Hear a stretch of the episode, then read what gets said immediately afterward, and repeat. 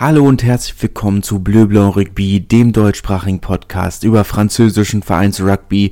Und ich dachte, ich mache mal ein kleines News-Update, eine, eine, französische Rugby-Rundschau, wenn man so möchte. Äh, mache ich normalerweise ja eigentlich ungerne, weil ich denke, das kriegt man sonst auch in einer, einer, sagen wir mal, regulären Folge unter. Aber es ist doch eine Menge passiert, überraschenderweise, über, über das wir reden sollten.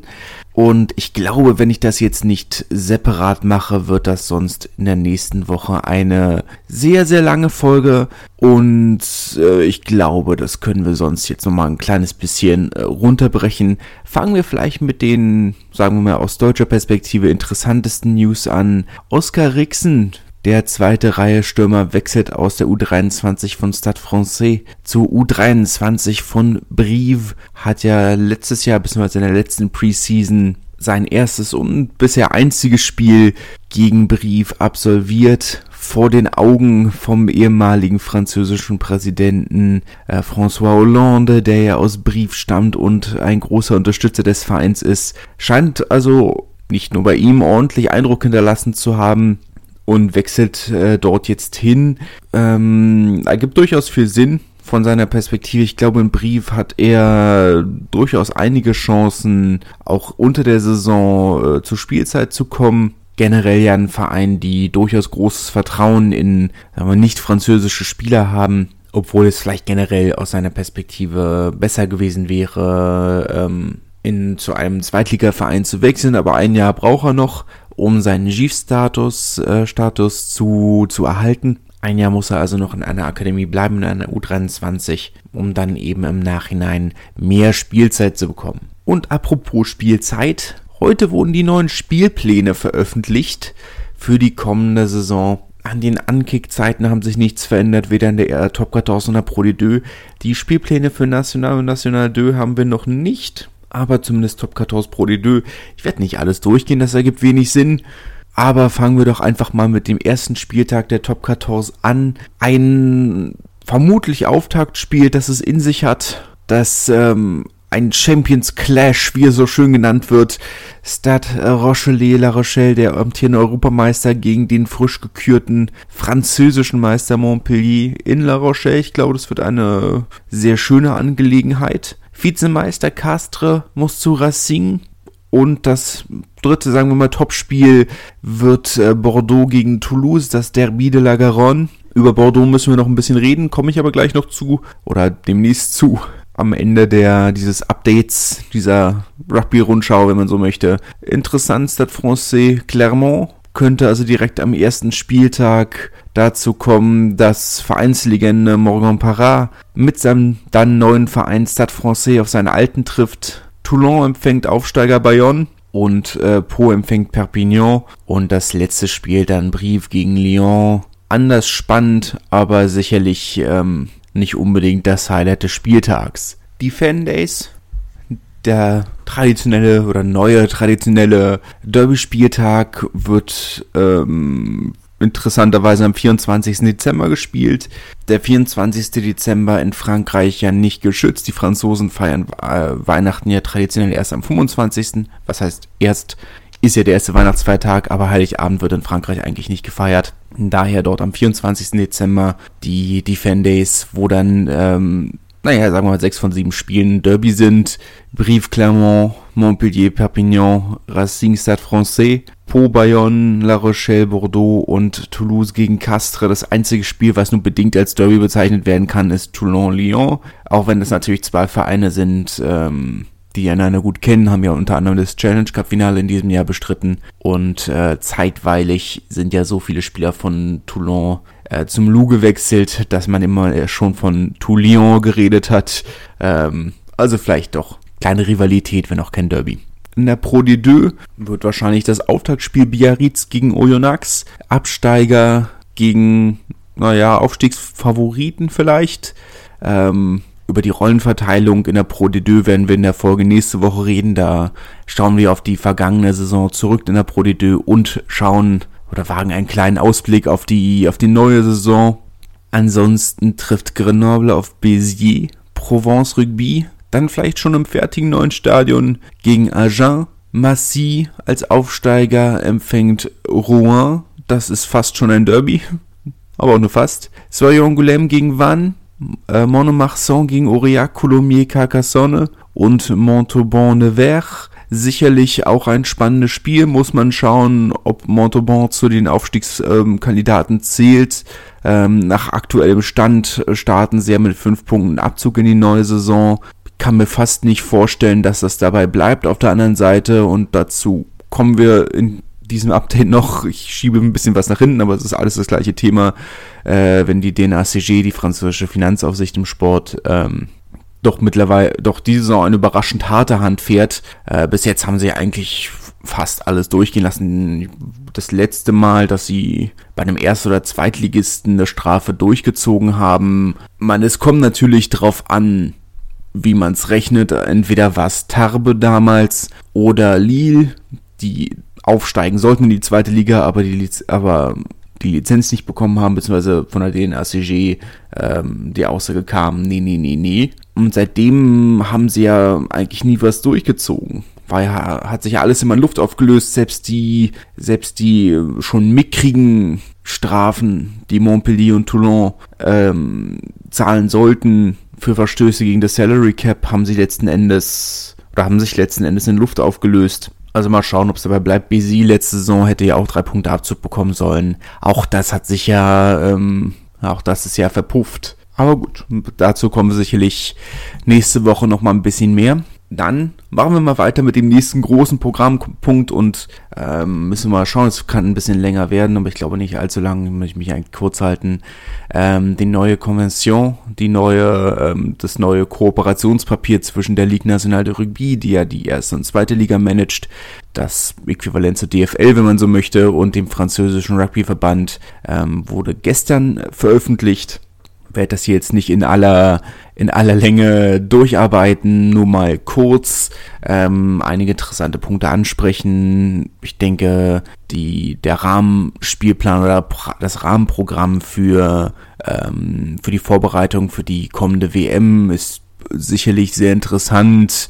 Ähm, man ist natürlich auch als Ligaverband sehr interessiert da, daran, dass äh, Frankreich bei der WM gut abschneidet. Je besser das Abschneiden, desto mehr Interesse natürlich auch für die Ligen. Bei einer Heim-WM zumindest. Ich glaube, sonst, naja, bei einer Heim-WM ist das natürlich sehr schön, wenn dann ähm, vielleicht ein Publikum diesen Sport für sich entdeckt, ähm, das vorher noch nicht allzu viel mit Rugby zu tun hatte. Außerdem äh, möchte man äh, weiter das Siebener Rugby vorantreiben, auch als Ligaverband und äh, dabei helfen, die französischen Siebener ähm, zur, Fran zur Siebener Weltspitze oder in der Siebener Weltspitze zu etablieren. Ähm, da sind sie ja noch nicht unbedingt. Haben wir vielleicht oberes Drittel, wenn man großzügig ist, aber oberes Mittelfeld ist dann doch realistischer. Äh, bei den Frauen sieht es ein bisschen anders aus, aber bei den Herren zumindest. Und äh, da muss man dann schauen. Ähm, zwar ist einer der Programmpunkte ähm, Zusammenarbeit bei der Weiterentwicklung ähm, des, äh, des Rugbys bei den Frauen. So richtig viel Inhalt ist da aber nicht bei. Ist dann jetzt oder bleibt abzuwarten, was dabei kommt ähm, oder bei rumkommt. Ich würde mal sagen, so viele von den Erstligateams äh, bei den Frauen wie mittlerweile bei den ähm, bei einem der Profiteams der Herren sind, würde es sicherlich Sinn ergeben, auch dort äh, die Zusammenarbeit zu verbessern, auch wenn man natürlich sagen muss, dass wir aktuell kein, in der ersten Liga kein Team haben, das in der SASP, also dem Profi, der Profi-Auslagerung bei den Herren ist, sondern alle in dem Amateurbereich. Auch wenn sie die Installation und das, die Infrastruktur von den, von den Profis nutzen. Profitorientiert ist es aktuell nicht. Also da muss man mal schauen. Das wäre sicherlich der, der richtige und wichtige nächste Schritt, ähm, ja eine Diskussion, die wir jetzt natürlich auch ähm, aus dem Fußball weiter im Auge behalten sollten, vor allem wenn es dann jetzt ähm, während der, der Europameisterschaft oder der UEFA-Europameisterschaft weiter im, im Blickpunkt steht. Ich denke, da gibt es einige Dinge, die kann man durchaus übertragen. So anders ist die Situation ja nicht. Von daher äh, sollten wir da nochmal ein bisschen drauf aufpassen, aber machen wir einfach mal weiter oder machen wir einfach mal mit den ähm, mit den Programmpunkten weiter, die erstmal in der Hinsicht nur die Herren betreffen. Nämlich gibt es finanzielle Änderungen bzw. Ausführungen. Und zwar wird die Äh, die Ausbildungspauschale weiter ausgebaut. Ähm, also die Summe, die äh, die Erst- und Zweitligisten an Amateurvereine äh, beweisen müssen, wenn sie deren Spieler verpflichten weiter verpflichten. Wir haben in den vergangenen zwei Jahren während Corona schon gesehen, dass das äh, für, ähm, für einige der kleineren Vereine ein richtig großer Batzen Geld war. Für Auge, für Narbonne, für Bourgoin tatsächlich. Äh, da ist eine ganze Menge Geld an einigen Stellen zusammengekommen und das ist schön, dass das äh, weitergeht. So richtig wie ein Transfermarkt, wie es in dem Fußball gibt, auch wenn er hin und wieder mal gefordert wird, gibt es im Rugby ja eigentlich nicht. Ablösesummen sind relativ selten. Äh, für Cameron Woki, der jetzt ein Jahr vorne rein aus seinem Vertrag raus ist und zu Racing wechselt, ähm, gibt es wohl 400.000 Euro, also an Ablöse an, an ÜBB. Ob das stimmt, weiß man nicht, ähm, aber ganz so viel Geld ist halt, ist das Ganze dann halt auch nicht. Aber gut, 400.000 Euro, wie wenig oder viel Geld das sein kann, ähm, muss man dann, äh, muss man überlegen. Zum Vergleich, 600.000 Euro soll der Überweis der Ligaverband äh, pro Jahr an die Vereine oder an, sagen wir mal, an die Vereine, die in der National 1 spielen pro Saison, also über die nächsten fünf Jahre etwas, also um die drei Millionen Euro. Das ist hier nicht alles ein bisschen gerundet. Vier Jahre?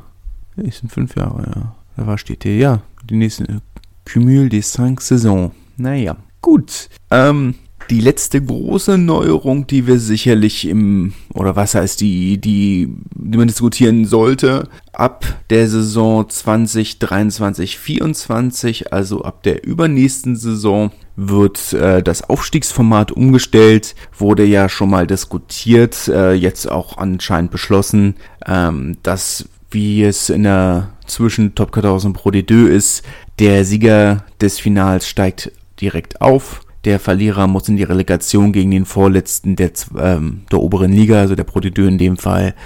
Finde ich schwierig. Bin davon, bin auch in der ersten Liga davon nicht unbedingt ein Fan, aber irgendwas musste man sicherlich ändern, damit es nicht immer so weitergeht, dass das, was man jetzt die letzten Jahre so ein bisschen gesehen hat, dass die aufsteigenden Teams alle direkt wieder absteigen. Das kann nicht sein, das darf nicht sein. War auch selten oder war auch lange nicht so. Aber jetzt mit den neuen Summen, die ähm, im Spiel sind, ist das sicherlich eine Entwicklung, die, die absehbar war. Ob ähm, das Relegationsspiel da der richtige Weg ist, würde ich persönlich bezweifeln, muss ich sagen. Aber gut, die werden sich was dabei gedacht haben. Letzten Endes sind es natürlich auch mehr Spiele, die vermarktet werden können. Äh, ist natürlich auch der Vorteil, ich weiß, einige von euch, ähm, oder ich habe immer wieder Nachrichten gekriegt, dass, ähm, dass es sehr komisch sei, dass die beiden Sieger der Halbfinalspiele aufsteigen. Das, ja, das war auch vorher in der, in der alten F1 schon so. Weiß ich auch nicht, oder hatte ich, oder hätte ich auch keine Idee gehabt, wie man das anders machen könnte. Man hätte halt zwei komplett getrennte Pools haben können, äh, bei denen jeweils der Finalsieger aufsteigt. Aber das ist dann natürlich auch irgendwo ein bisschen Wettbewerbsverzerrung und es klappt natürlich nicht in einer eingleisigen Liga. Da scheint dann jetzt die, äh, die, die neue Lösung zu sein, dass ähm, dass man eben ein Finale bekommt. Ähm, das auch diesen Namen wert ist letzten Endes. Wir haben beim letzten Finale gesehen, also es waren 500 Leute, 750 Leute im Stadion.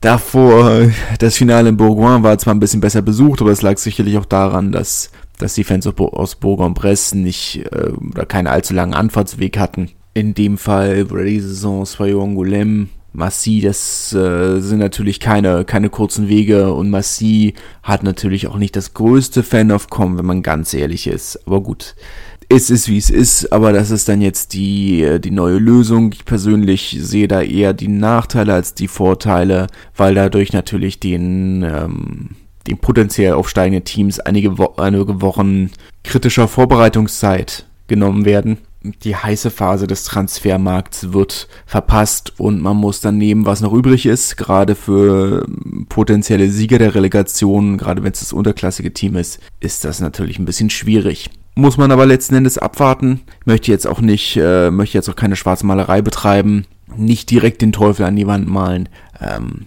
vielleicht ein bisschen skizzieren. Aber äh, warten wir es ab, warten wir es ab.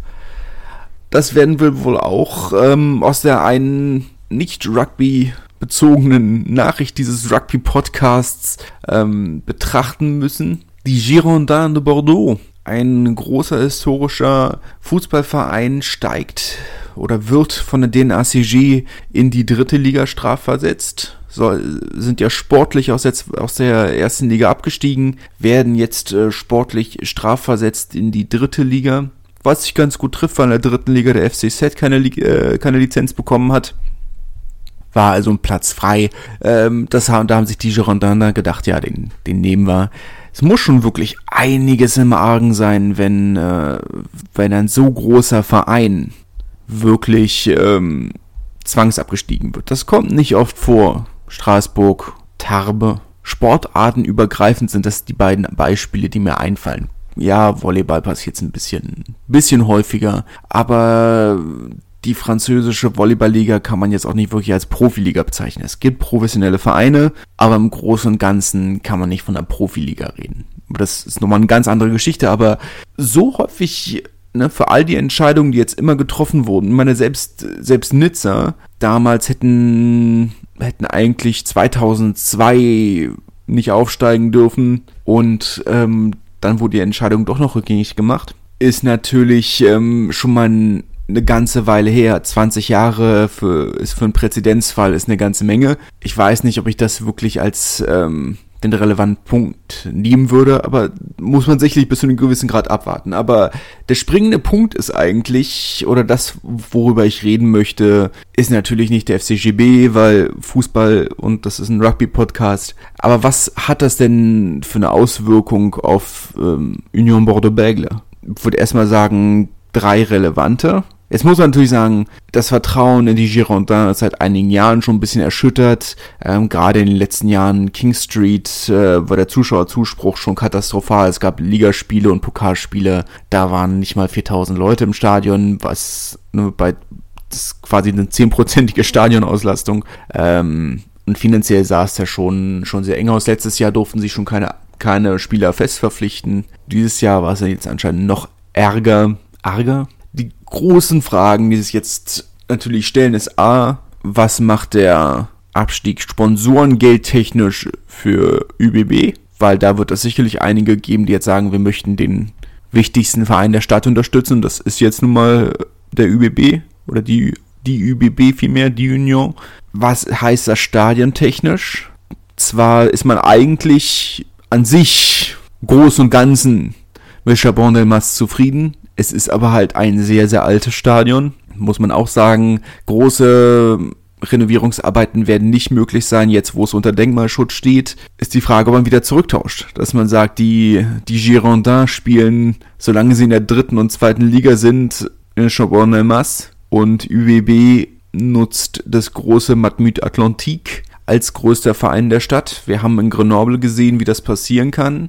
Ähm, der FCG hatte ja eigentlich sein eigenes Stadion und äh, das Fußballstadion wurde groß renoviert für Grenoble Foot. Die sind in die Bedeutungslosigkeit abgestiegen. Haben gesagt, na gut, als Erstligateam muss dann jetzt Grenoble, der FCG da drin spielen. Jetzt teilen sich beide, oder teilt sich der, teilen sich beide Vereine das Stadion bei einer zweiten Liga, jetzt aktuell. Ist die Frage, äh, was passiert damit? Weil ich kann mir schon vorstellen, dass die Stadt, die ja ohnehin schon in den letzten Jahren versucht hat, die beiden oder beide Vereine in, in das neue Stadion zu kriegen, weil das Stadion massiv miese macht, sagen ja dann, äh, ich meine, in Lyon zum Beispiel ist es ja auch so passiert, dass ähm, der Lou hatte ja eigentlich sein eigenes Stadion, selbst finanziert, gehörte dem Verein und äh, die Stadt hat dann gesagt, wir bezahlen euch ihr dürft das Stadion nutzen, wie ihr möchtet. Wir renovieren es für euch und ihr kriegt von uns 76 Millionen Euro über 10 Jahre, äh, um das Stadion zu nutzen